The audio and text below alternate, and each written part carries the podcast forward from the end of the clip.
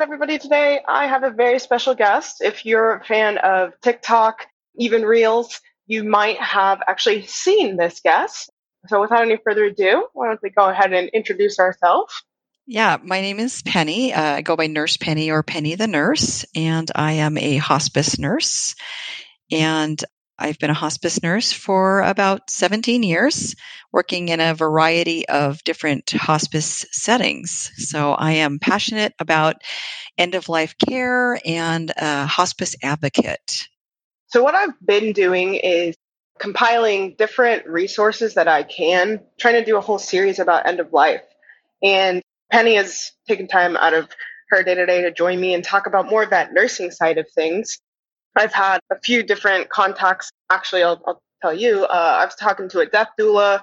I'm working on talking to some more of the legal side of things, trying to cover as many bases as possible with end of life and bringing that into the forefront.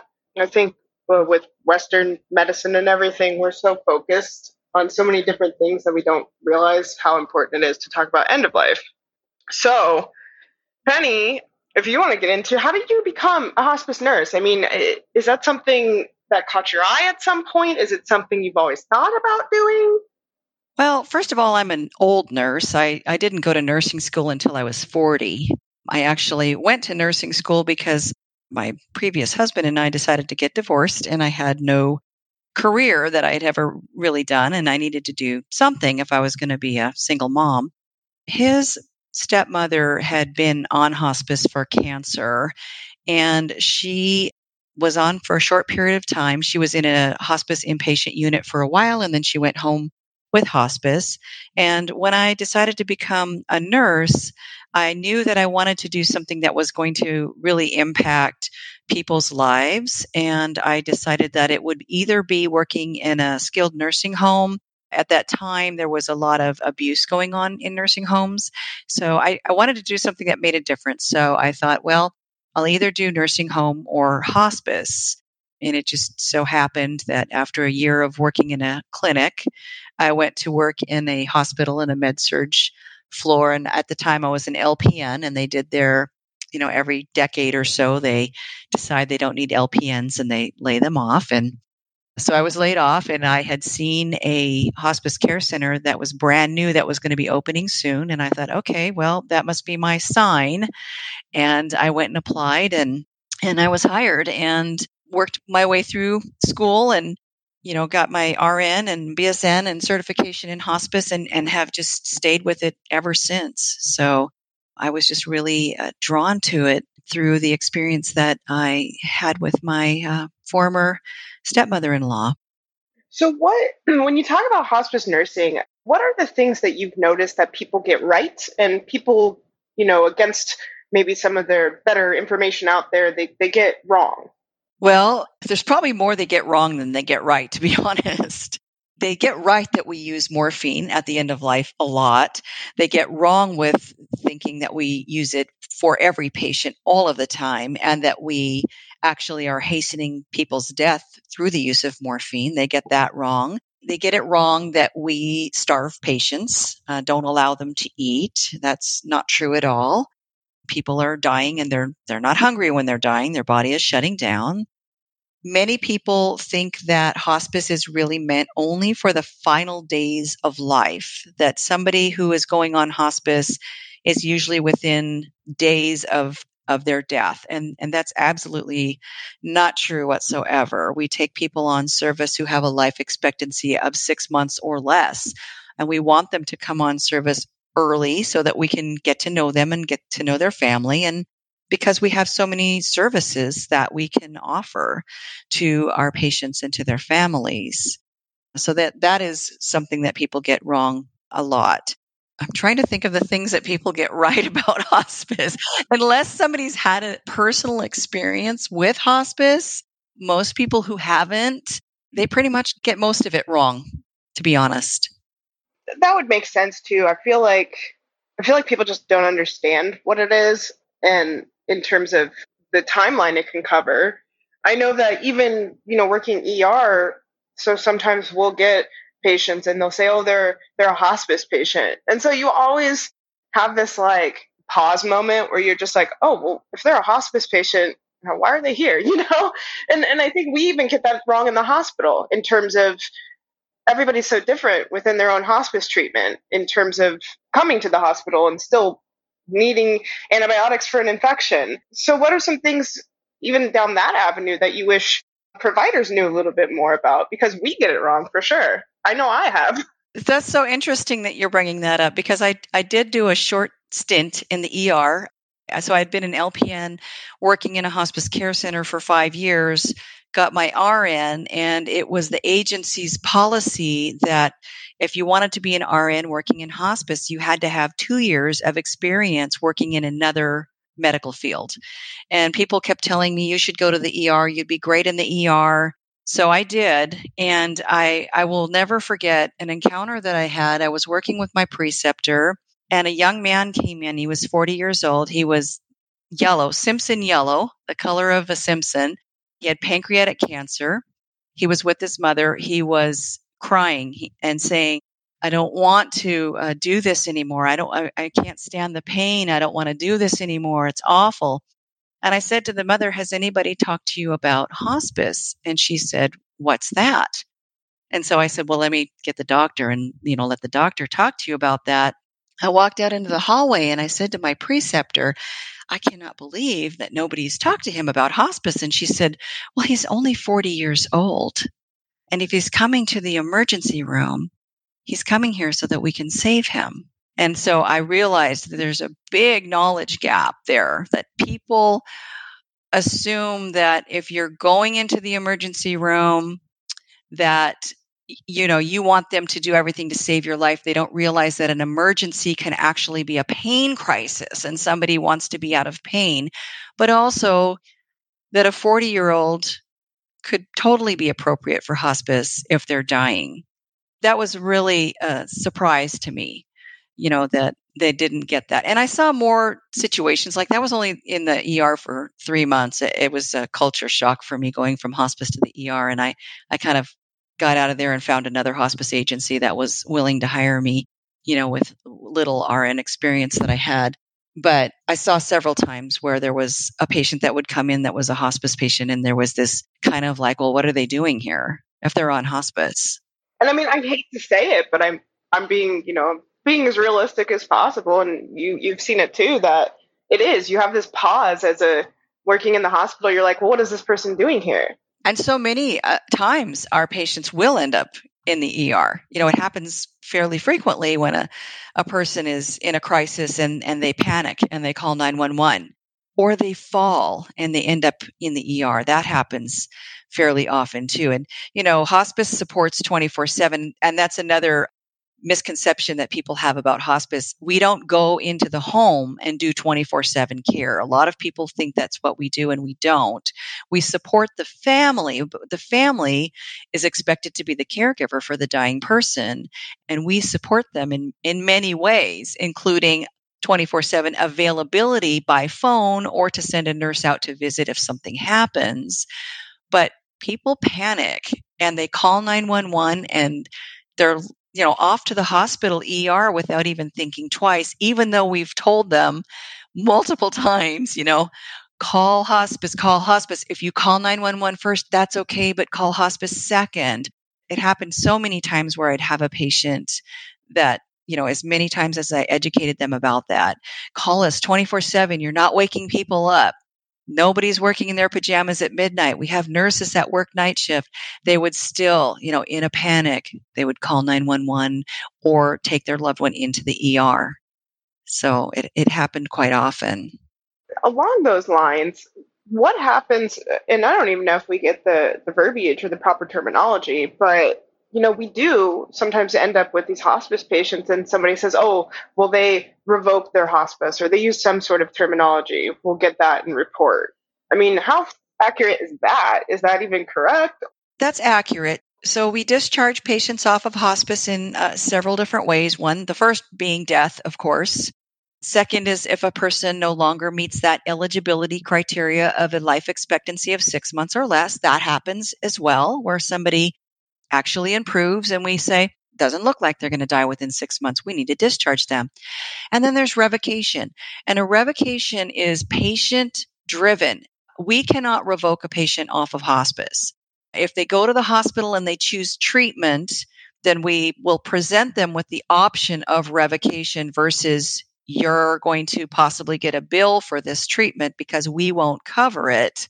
And then they'll usually choose to revoke their hospice benefit. So that what that does is it opens up that whole extra Medicare coverage for treatment for them.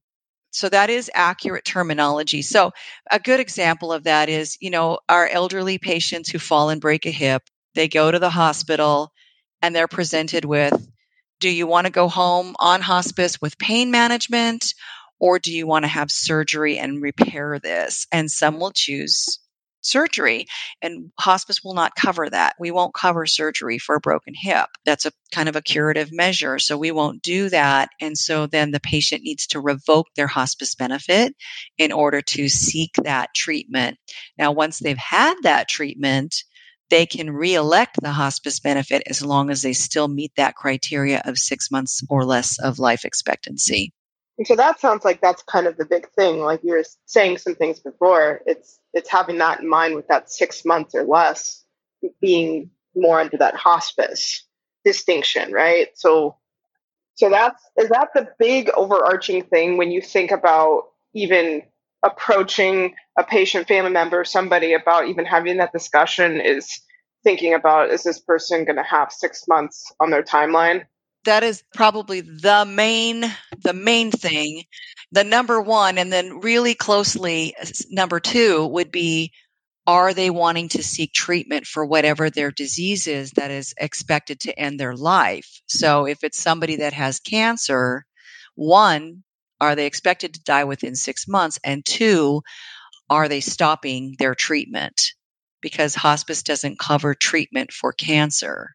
So somebody needs to be ready to say either I'm done, I don't want this anymore, or there are no more treatment options for that person. And the provider says there's nothing else we can do for you.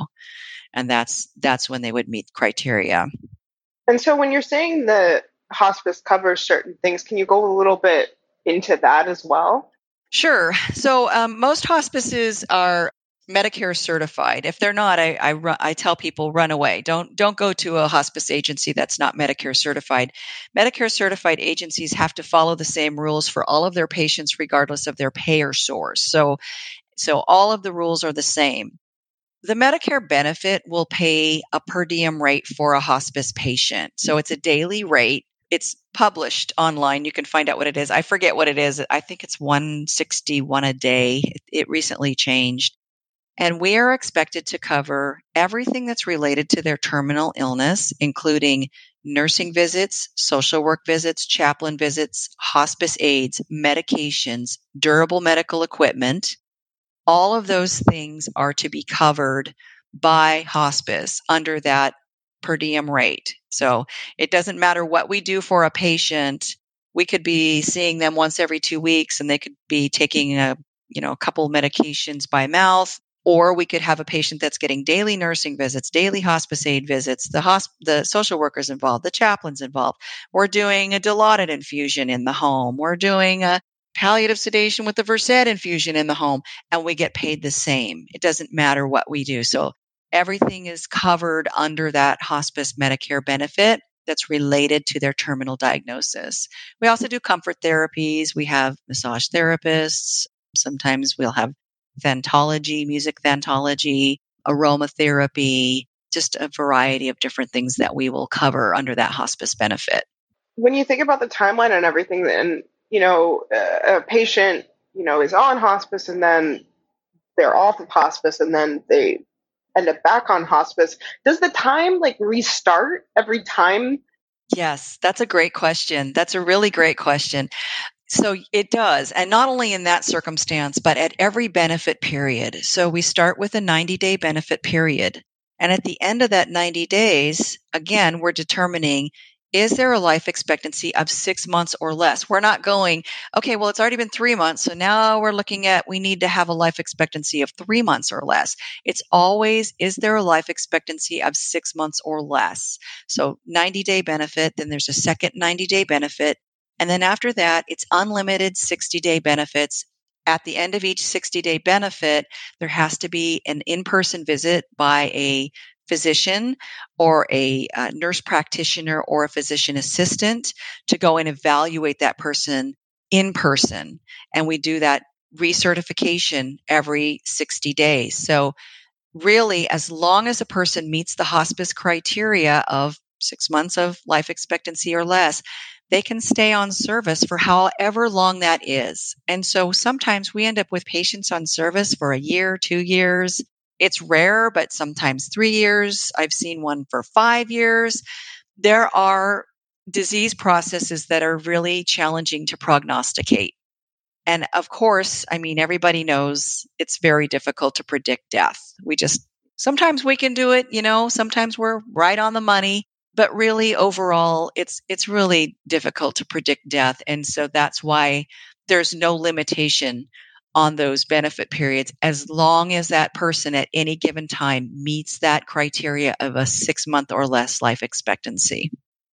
I think that clears up a lot of some of the questions I've had, like on a personal level too, where you would get sometimes you'd see people in the ER that you'd recognize the name and you're like, wait a second, I thought this person was a hospice patient, especially because so I'm a travel nurse and I've worked at a little bit smaller towns and I'll see a couple people I remember seeing a patient that I, um, I knew was a hospice patient that came into the emergency room that had something happen and the family, you know, revoked the hospice so that they can get treatment on our end. And then they were working with the hospice company, I guess, on getting things like realigned. It was this whole thing, but it was like, oh, okay, wait, you can do that? and that was the first time I was like, oh, I didn't really realize that you can have that sort of, I guess, re up it. I don't know. And like I said, I'm so, I apologize about any verbiage I'm using that's wrong. Please, please correct me. But yeah, I was kind of confused by that. But but what you just said clears it up a little bit better about as long as you know their disease process still has that six month time frame, they can still qualify and be a hospice patient. So that clears it up a little bit better for me on why some people can be on hospice for more than a six month period, like through and through, because they're being evaluated, but their disease process still falls under that. Well, the other thing is the lack of understanding about how that works with the recertification and, and the life expectancy of six months or less is that people are under the assumption that a hospice patient is really sick in bed, you know, not going out into the community. And so I see people on like TikTok, especially TikTok, who have terminal diseases and they're on hospice and commenters will say, you're not really sick. Why are you going out in public? Why are you making TikToks? You don't look like you're dying, you know, and so I do a lot of videos to illustrate that patients who are on hospice, they go out to the casino, they get married, they renew their vows, they go on vacation, they go to Hawaii, they, you know, they do all kinds of different activities. Just being on hospice doesn't mean that they're going to be sick and in bed. The earlier we get them, the better because we, that's what we want to help them do. We want them to check off their bucket list and we want to help them to do that by managing their pain for them, you know, by having those check-in calls and the ability to to check in on them and make sure that everything's going okay. So yeah, so a lot of people think, "Oh, they're just really close to the end of life." They must be like sickly and feeble and and and their mind must be gone, you know, all that stuff too. Yes, exactly. Exactly. So, uh, just touching on that, how did you find yourself becoming this, you know, on Nurse Penny on TikTok, and and how did that come to be? Because that's really how I, I connected to you was that I saw a TikTok somebody sent me. So, how did that happen? Well, you know, during the pandemic, like so many people, I um, I found TikTok. I actually saw a uh, pediatrician on the news who had been doing TikToks about vaccinating, and anti vaxxers were making death threats against her. It's Dr. Nicole Baldwin. So I saw her and I was like, wow, I can't even believe that people would do that. And, and I looked her up on TikTok and I started seeing all these TikToks, and I actually started TikTok wanting to learn how to shuffle dance because that was what kept coming up into my feed. And I thought, oh, I'm going to shuffle dance. And I made a couple of, you know, just funny little TikToks. And, and then, uh, and then one day I thought, oh, I should tell a hospice story on TikTok. As I was watching it more and seeing, oh, okay, other people are doing more than just do these dances on here and lip syncing. They're actually telling stories and, and educating. And so um, I told a story about a patient I had um, when I was first a hospice nurse, and and it went viral. And I thought, oh wow, I have an opportunity here to educate about hospice.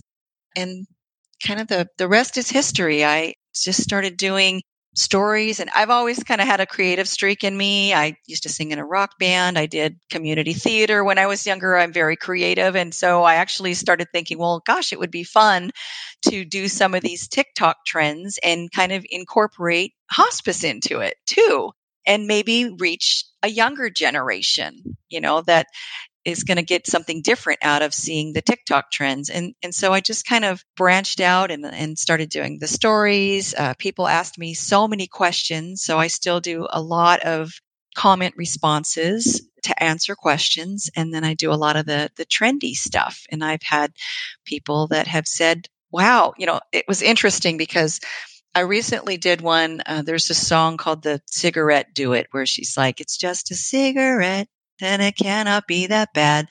And so I did one to that, lip syncing it and saying, you know, as long as a person who's dying is not using oxygen, it's okay for them to smoke.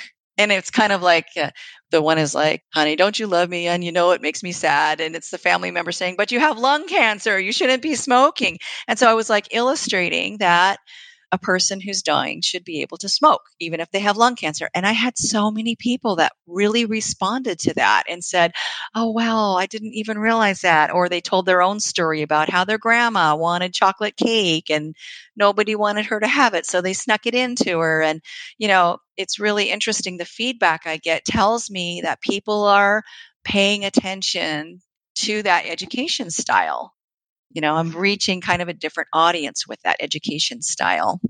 Which is so important especially regarding the fact that people are so hesitant to talk about end of life in general. If i were to bring up to my own father like hospice care based on our life experiences i know it'd be a very good conversation. But if i were to bring that up to somebody else in my family member who is not, you know, in their 70s and 80s. And my dad is very much still active and able bodied, but still having a conversation, you know, and continuing those conversations. That's what I was talking to another, uh, on another interview, I was talking about, you know, you have these conversations not as a one off. That's the thing is that create the space so that you can continue to have the conversations.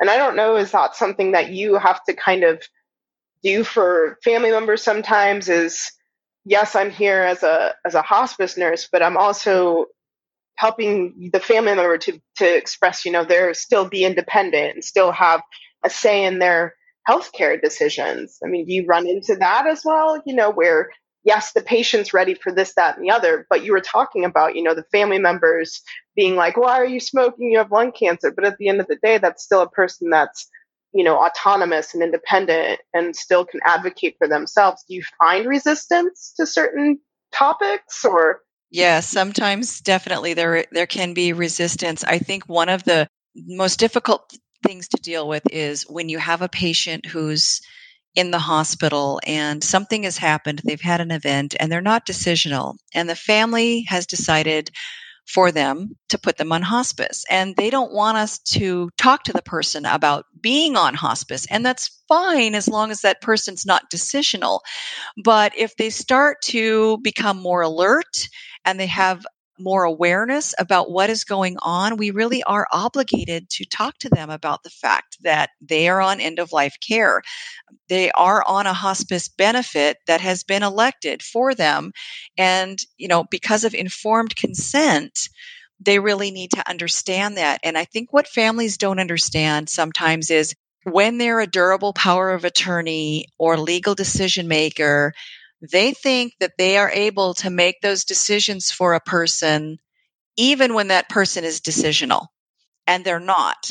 They are legally not able to make decisions for a person who is decisional and they don't understand that and so that's kind of a slippery slope sometimes that we have to navigate around and i've done several several videos to illustrate how when you go to a patient's family sometimes they don't want you to say the word hospice they don't want you to tell them that you're with hospice you know and it's it's uncomfortable and awkward because it's kind of like well you know if he understands oh, you introduce yourself then. yeah yeah. like, hey i'm just here. Exactly exactly. And so you know we have to have those conversations but probably more challenging a lot of people are okay with you know when when you talk to them and you say, you know, cigarette smoking is not going to hasten their death, you know, they've the damage is done. It's it's really okay. We're more concerned about oxygen safety than anything or letting them eat just a bite or two. You don't need to force them to eat. Sometimes takes a while for them to get there and sometimes they get it right away, but the more challenging situations is when you have multiple family members. The patient is never designated a person to be their legal decision maker. You've got five kids. One lives in another state. They haven't even seen their mom for a year. And the last time they saw her, she looked great. They don't understand why she's going on hospice in the first place, you know, and they're not in agreement. And that's when it gets to be very, very challenging. And that's why those upstream conversations are critical. It's so critical for people to really make their needs known to their family. And I always tell people, and I do this a lot on my own social media, is don't make it a one time conversation. It could change, like, and I'm assuming you see it on your side, it could change while they're on hospice, you know, what they express that they want for end of life or or where they're at, um, both the patient and their family members. So do you get thrown into, well, not thrown, but do you end up having to kind of play that mediator? Because it sounds like sometimes you have to be the person coming from like, this is the realistic aspect of what we can do for your loved one versus what they want to be done. So let's try and figure out how we can best address both people Yes, yes. And, you know, fortunately, there's a team. So there's a social worker and a chaplain involved to help navigate those difficult discussions as well. Definitely. You know, and like you're saying, it's it's more than one conversation. And another big myth about hospice is that all patients have to be a uh, do not resuscitate to come onto hospice, and that is not true. Medicare does not allow us to refuse hospice services to somebody who is a full code. And, you know, it's that's challenging because we know what's going to happen as they start to crump and die is that what is it they say less than eight intubate a person who's dying you know uh, or has died a natural death you know we don't want to have to start cpr on them. We know what harm that can cause a person. And so you know we have to have those conversations with them ongoing. Like we're yeah, you can be a full code, but we're going to keep talking about this with you. Like realistically, this is what it would be like if they bring them back. Like this is what will happen if they're on a machine to support their breathing or something to that effect. Right. And I and I always like to say if we're able to get you back, you're not going to be better than you were before you went down it's not going to take away the root. Exactly. You're still going to have cancer and you're likely to have fractured ribs now as well. So yes, and and sometimes what ends up happening when patients are completely like refusing to discuss that, they want to be a full code and then they get into that they're actively dying stage where they're no longer responsive and we're readdressing it with the family and the family will change that code status because once the family is no, or once the patient is no longer decisional, the family has the legal authority to do that. And sometimes it's just a matter of we say, okay, well, if he dies tonight, you need to call 911 and they'll come and, and attempt resuscitation and they just don't call. So that ends up happening sometimes. There is a generation of people that really don't they don't understand that medical technology for as many advances as there has been in their lifetime still has its limitations. And you know, my girlfriend's mother had a stroke uh, a couple years ago, and, and she asked me to go and speak with her about hospice. And I brought a POLST form with me, a, a physician order for life sustaining treatment, to talk with her about, you know, what her wishes were. And the first thing on there is, do you want to be um, a DNR or full code? And she said, well, if I'm brain dead, I don't want them to try to resuscitate me. And I said, well, we're not going to know that. Right. That has to be determined. Yeah, we don't know if you're brain if you're in your home and you go down, we don't know if you're brain dead or not, you know. And by the time anybody knows, you will have been for a while. So, you know, it's they don't have a real clear understanding. They've watched a lot of TV shows. They really don't understand that it's I think a 15% chance that you'll be resuscitated when you go down without a heartbeat and a breath and you're clinically dead and somebody attempts resuscitation, I believe the last I saw was 15% chance of survival of that. That's always what the time is tissue sort of thing, where it's just like, you know, the more the more time you spend without any life saving interventions, even if you get a person back, their quality of life is not is not going to be what it was, no matter what you do.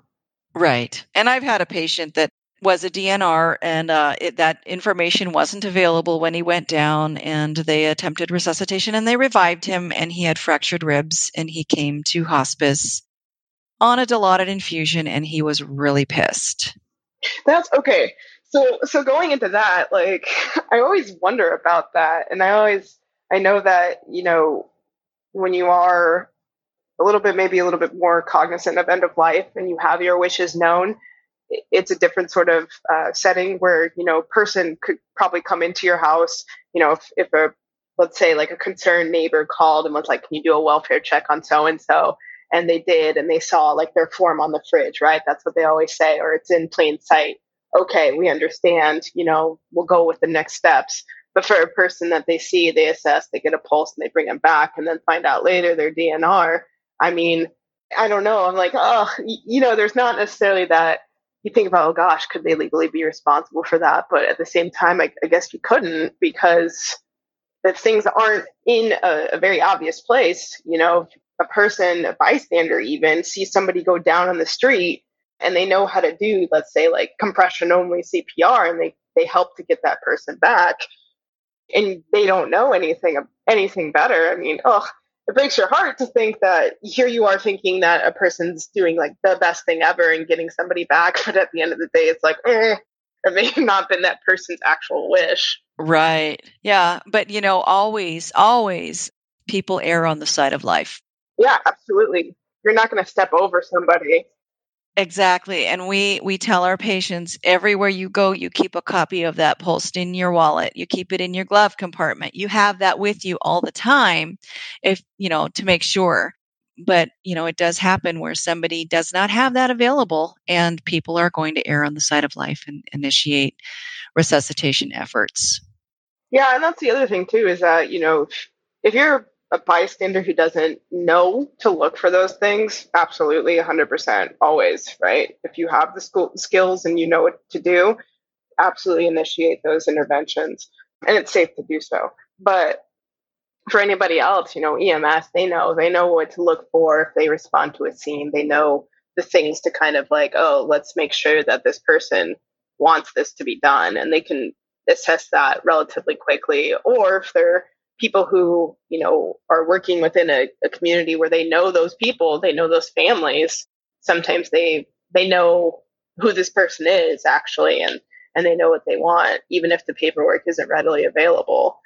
So it must kind of be a little bit frustrating when you get those people like you said who i would i don't blame that guy for being really really upset and pissed off that you know they brought him back but again, it goes back to having those discussions. And I don't, I don't know how we can fix that in Western, in the in the civilization we're in, because we are so hesitant, especially in North American culture. we look at prolonging life a lot and we don't realize that everyone's going to die and and the sooner you kind of express that what you want to your loved ones and you keep having those conversations the more comfortable i feel like people can be as they approach that end of life do you have to do some counseling do you have to do a little bit of those come to jesus meetings as they say with uh, family members sometimes on what boundaries are kind of being set and, and the things that you know you guys can do Definitely, definitely.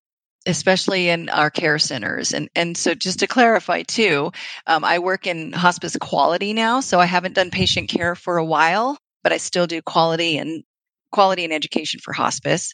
But definitely in the care center that my agency runs, we have a policy uh, about patients who come to the care center full code that we don't have a crash cart we will initiate CPR and we'll call 911.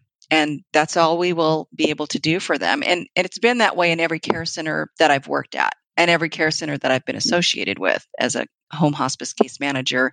The care centers that I would send my patients to who were going in for general inpatient care, every single one of them would take a full code patient, but they would have to let them know if we're faced with that situation, we do not have a crash cart. So we are going to call 911 and initiate CPR, same as if they went down in their own home. So that's also something I was just thinking about asking you too is that, you know, there's home hospice, home, that sort of aspect. And then there are the actual facilities, right? Yes. And there's different levels of hospice care. So the majority of hospice is done at home or in a home like environment or in like basically what somebody calls home. So, you know, we do hospice in private homes. We do hospice in, so I like to say we do hospice in private homes. We do hospice in skilled nursing facilities. We can do hospice in a van down by the river. Like we will do hospice in the environment that that person calls home. And that could even be a homeless shelter. It's not ideal, but we can do that. And then there's hospice care centers and most of the time, hospice care centers take patients who are on a higher level of care, requiring skilled nursing 24 7.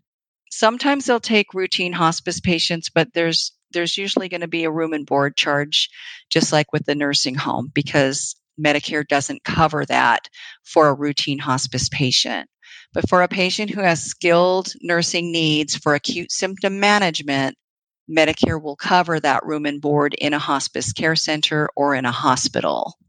So there are facilities, and that's where I started and where I worked. The first seven years I did inpatient care center. That was my my first hospice nursing experience. I always say I, I worked at the bedside. I had the in your death, in your face death and dying experience working in in those places for my first seven years of hospice nursing.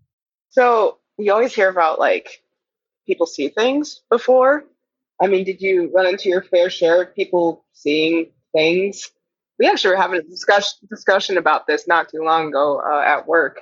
We were talking about some patients talking about seeing the animals and everything, and you're like, "What? What animals? What are you guys talking about?"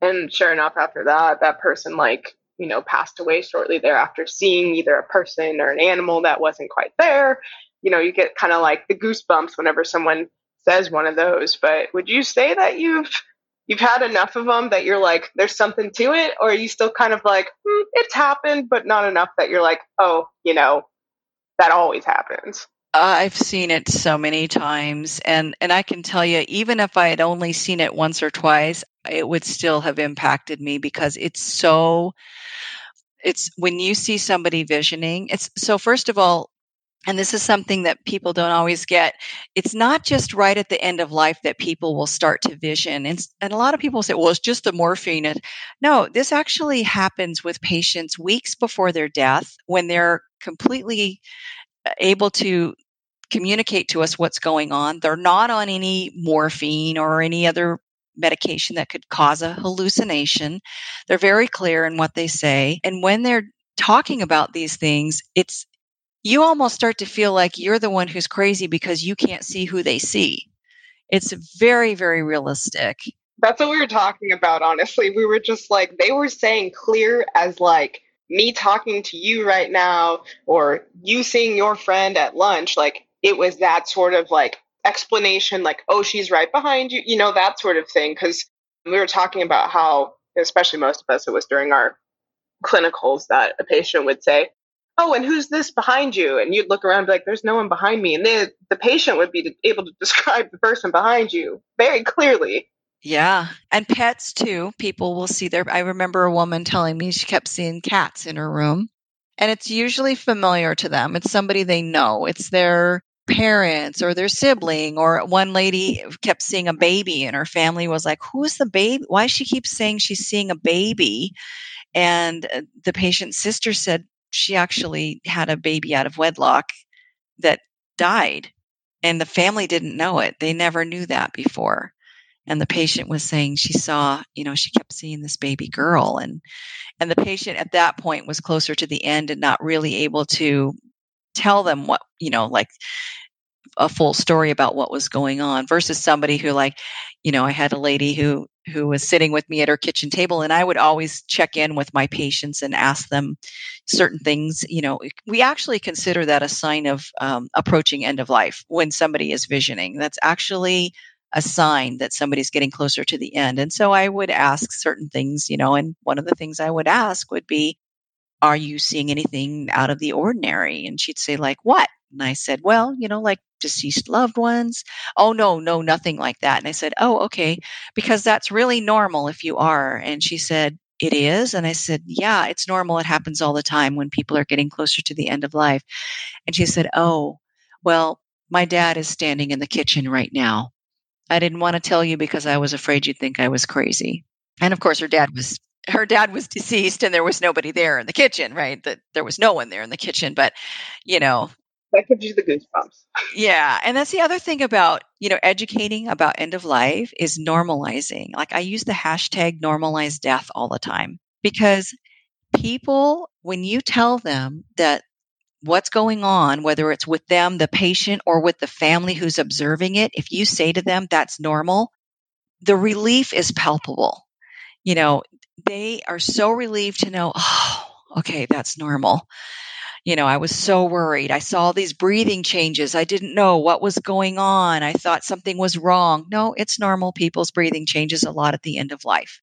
You know, or or their their feet are purple. Like why are their feet purple? Oh, that's normal. The circulation's, you know, shutting down because the the body needs to keep living and the heart and lungs are more important than the feet. So the body is just intuitively turning things off.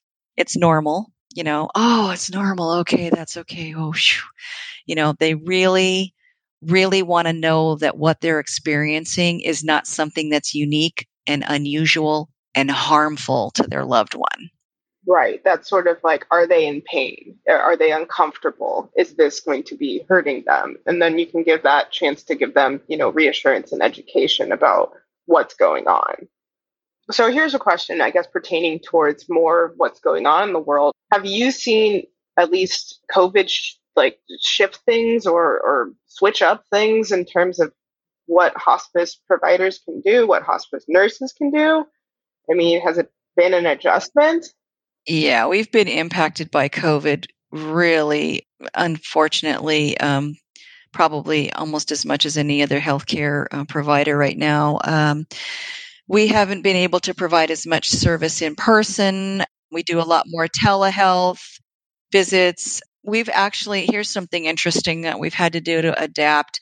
We have a lot of patients that are hard of hearing and they lip read and they can't lip read when someone's wearing a mask. So we've actually had to source masks that have a clear window in them so that they can still see the person's mouth and they can lip read. Our clinicians are so our chaplains are mostly doing telehealth visits. I mean we've really had to do a lot of telehealth visits. We've lost staff. Uh, we've had staff out that are sick. Either they have COVID or they're suspected to have it. And if they're suspect, if they're what we call a PUI, a person under investigation, or a PUM, a person under management, they can't work for two weeks. So we're short staffed all the time because we have, you know, our our staff are out in the community exposed to COVID and they get any symptoms, they have to do a daily screening. If they have any symptoms, they can't work. So, mm. you know, we're short staffed and not able to make those in person visits mu- as much. Our grief support services department has not been able to have group sessions. You know, we provide grief support services for a year after the patient has died to the family. That's a requirement by Medicare. And they do all kinds of grief support and they do like these group sessions and they have not been able to do them because of COVID. And we've had patients who have come onto service with COVID. That's their terminal diagnosis and they die from COVID.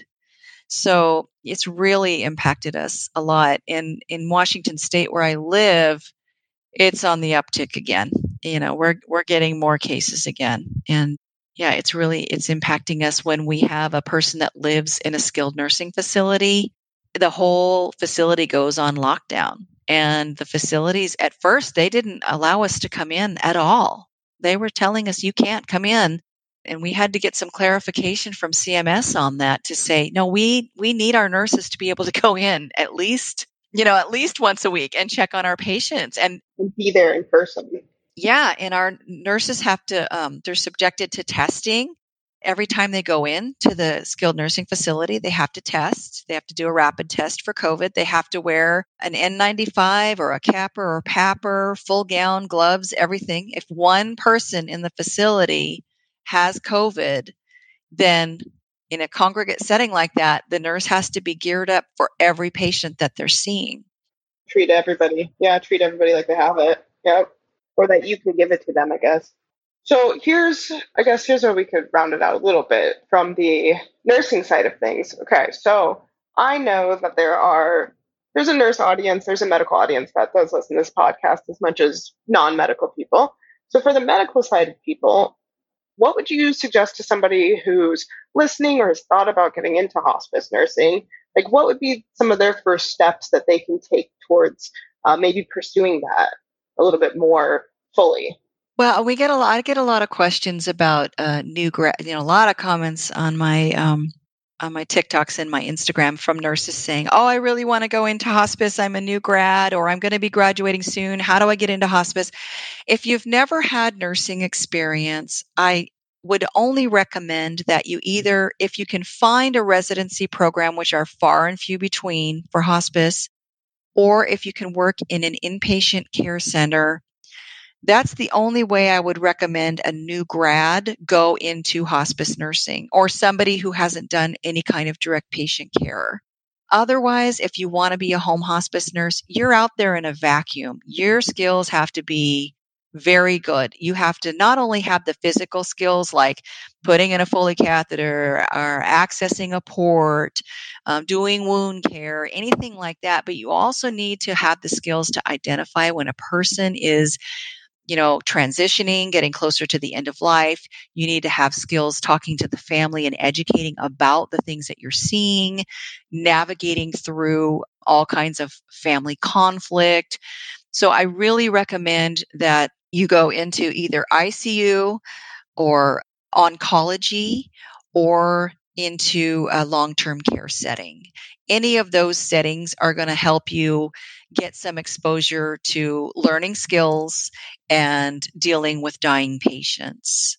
And having that kind of home health independent aspect outside of a hospital, I'm assuming as well. Yes. Yeah. That would be helpful too. Yeah.